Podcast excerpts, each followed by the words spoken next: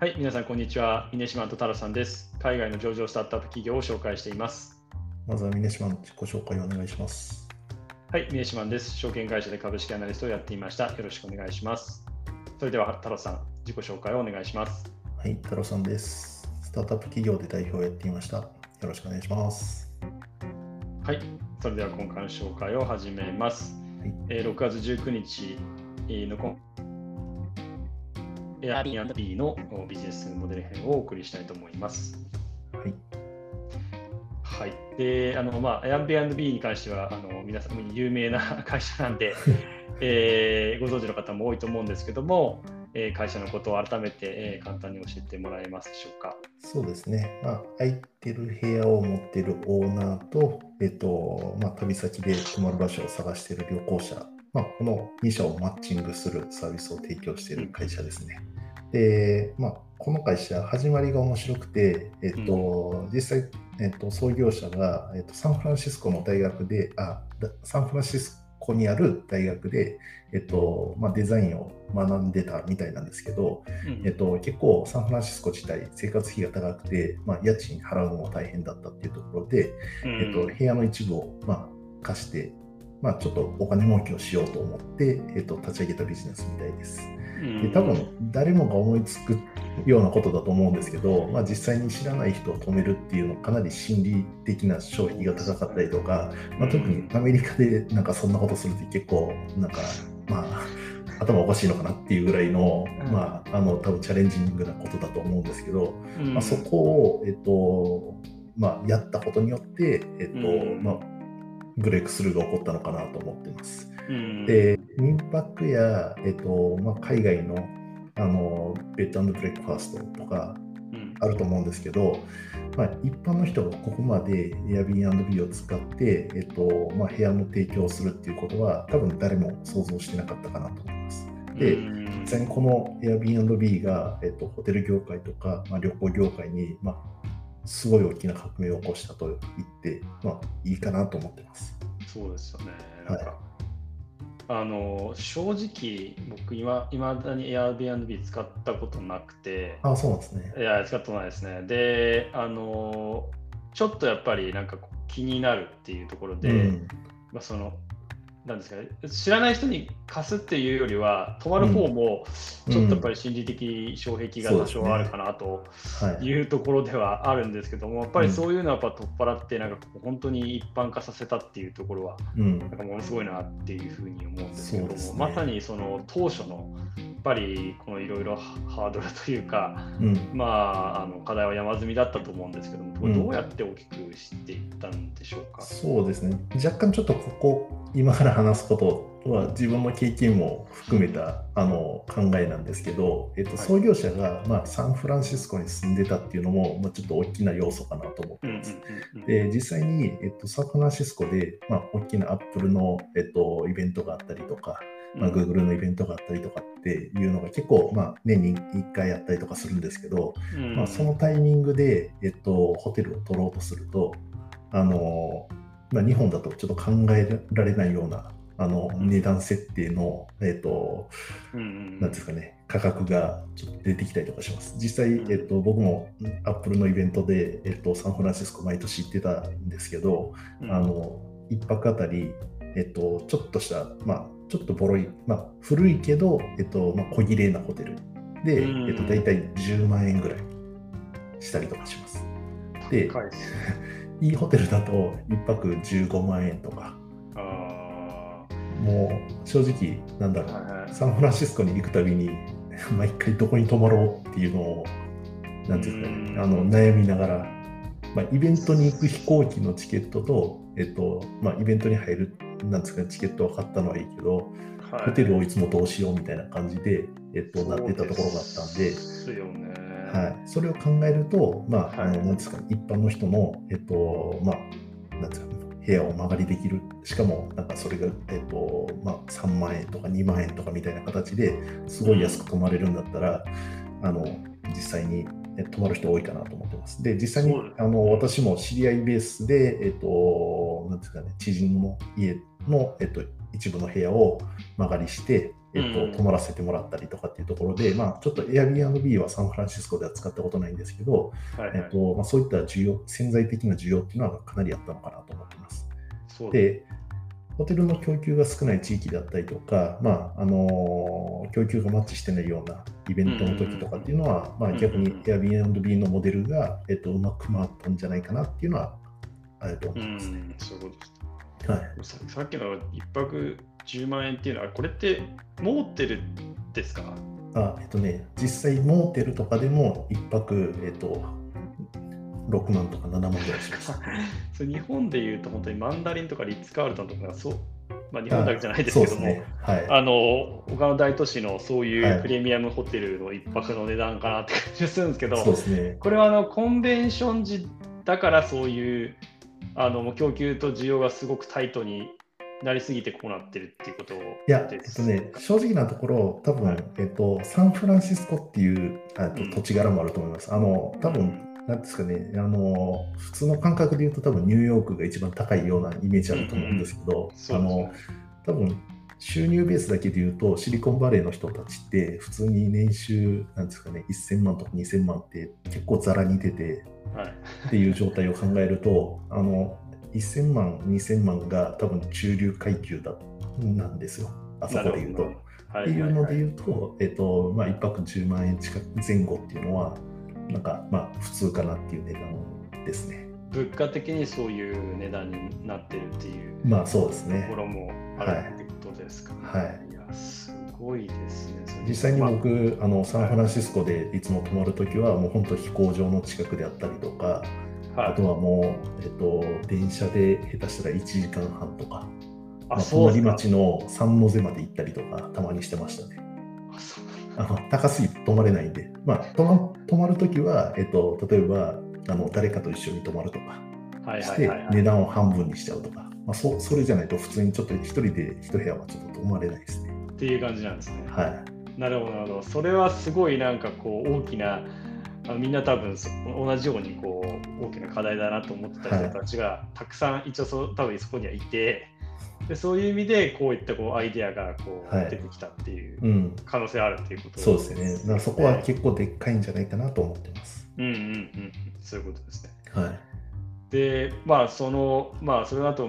急成長してやっぱり有名になった会社ですけど、足元だとやっぱりちょっとコロナの影響っていうのを、当然ながら受けたのかなと思うんですけど、現状っていうのはどうですか？厳しい感じですかね？そうですね、正直多分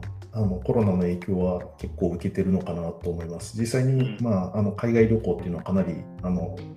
ールドワイドで制限されている状態なんで、そういった意味では、多分人の流れっていうのはかなり限定的になってますし、都市の中だけでも、ロックダウンがあったりとかしてるんで、そもそも行きたくても入れないっていう状態があります。で、そうは言ってもワクチン接種とかっていうのは、アメリカ結構進んでたりとかするんで、そういった中では、今後人の流れが拡大していくんで、都市だけじゃなくて、田舎に行くっていう人も含めるとかなり、人の流れっていうのは加速していくような気がしています。ただ、ホテルの供給量が、そもそも少ないっていう状態で、Airbnb を使う人は、今までも多かったと思うんですけど、そういったところでいうと田舎とかは、Airbnb を多分使う人が結構多いのかなと。ただ、都市部は、ホテルの値段、若干下がってるところもあったりとかするんで、国とか地域によっては、都市部っていうのは逆に、安いホテルにとって、Airbnb みたいなところには逆に流れにくいっていうのがあるのかもしれないですね。そういうことですね。ウォール・ストリート・ジャーナルのちょっと取材みたいな記事を見たら、やっぱりでも米国の需要っていうのはすごく、強く回復してて、そうなんですね、コロナ前ぐらいかそれ以上になってるっていうことで、なんか逆に供給側が心配されてるっていうなんか話になってるんで、ちょっとこれは国によっても全然違うと思いますし、でさっき言ったようにやっぱり地方とかっていうところが特にもしかしたら需要が強いのかなっていう感じはしますけども、そうですね、実際にアメリカとかみたいにしっかりとワクチンが出回っているところに関しては多分都市部も結構旅行で訪れたりとか、まあ、逆にワクチン接種とかで訪れてる人も多いのかなと思うんで、うん、そうですよね。していくのは早いかなと思いますね。そうですね。で、その中で、まあAirbnb でこの、まあ、さっきちょっと供給側のがちょっとタイトになるかもしれない、アメリカではみたいなところをちょっと話したんですけど、で、まあ、部屋をこう貸すっていうところが、まあ、だいぶ一般化してきてはいると思うんですけど、まだまだちょっとやっぱり心理的な障壁っていうところが、まあ、あるかなと思いますけども、まあ、例えばこうどんなサポートっていうのが Airbnb から受けられるんですかね。そうですね、結構、まあ、Airbnb でも、まあ、そこは理解した上で、まあ、サポート体制っていうのは取ってるような、気がします。実際、まあ、Airbnb 自体は、まあ、マッチングを行う過程で、まあ、ホスト側に、いろんなサポートを提供してて、まあ分かりやすいところで言うと、まあ、決済の代行であったりとか、あとは、ユーザーの個人認証、で、まあ、集客のサポートとか、あとは、初期登録のサポートみたいな、まあ、そういった、当たり前のことあります。ただ、それ以外にも実際に、まあ、泊まった人が、家財道具を壊したりとか、まあ、家の一部破損させたりとかっていうのはあると思うので、まあ、そういったところの保証っていうのは結構充実しているような形です。で、実際多分始めようと思っても何していいのか分かんないとか、多分そういった、まあ、初期の問題っていうのは結構あると思うので、まあ、そこを、うまいこと、まあ、例えばフリーのカメラマンも、部屋とか、なんていうか家に派遣して実際にそこの写真を撮って、アップするところまで手伝ってくれたりとかみたいな形で結構なんですかね、ちょっとやりたい人が、コンタクトを取ると、まあ、サポートっていう形ではうまいこと載せてくれるのかなと思ってます。これでも本当にありがたいなんかサービスというか、やっぱり気になるところはまさにその僕だったら例えばそのどんな人が借りるかなっていうところの、まあ、個人認証のところとか、そうですね、まあ、もしなんか家具壊しちゃった時のその保証とかっていうのはありますけど、そういうのがちゃんとしてるとなるとだいぶ心理的なハードルっていうのは下がるかなっていう感じはしますよね。はい、でこれそうですね、まあ、ホスト側のサポートっていうのは今話していただいたところかなと思うんですけど、で、まあ、旅行者側のメリットという実際に使う側、ユーザー側のメリットっていうのはどういったところになるんですかね。そうですね、まず、まあ、分かりやすいところでいうと価格が、まあ、そもそもホテルと比べて若干ちょっと低いっていうところですね。はいはい、であとは何ていうんですかね、部屋の種類っていうのがもう本当に一軒家から、なんですかね、まあ、掘ったて小屋みたいなボロい家まで本当にバラエティに飛んでるんで、なんていうんですか、まあ、予算に合わせて、選べるっていうところがあります。あとは結構田舎とかに行ったりとかすると、その国ならではの例えば、特別な家であったりとか特別な部屋とかっていうのがあったりとかするんで、なんか現地を楽しむっていう意味で言うとホテルじゃない楽しみ方をできるっていう意味では Airbnb がすごいいいなと思ってます。なるほどなるほど、それはいいですね。はい、で、なんかホテルに行って思うのはやっぱり当然なんかそこで調理とかもあんまりできないで、例えばその地元食材がこう有名な地域だったりすると、その場でこう買ってきてちょっと料理してご飯、部屋でご飯食べたいなみたいな時もあるっていう、そういうまああれですよね、使い方というかメリットもあるっていう感じですよね。なんで結構ローカルに入っていけるっていうところでいうと、Airbnb は、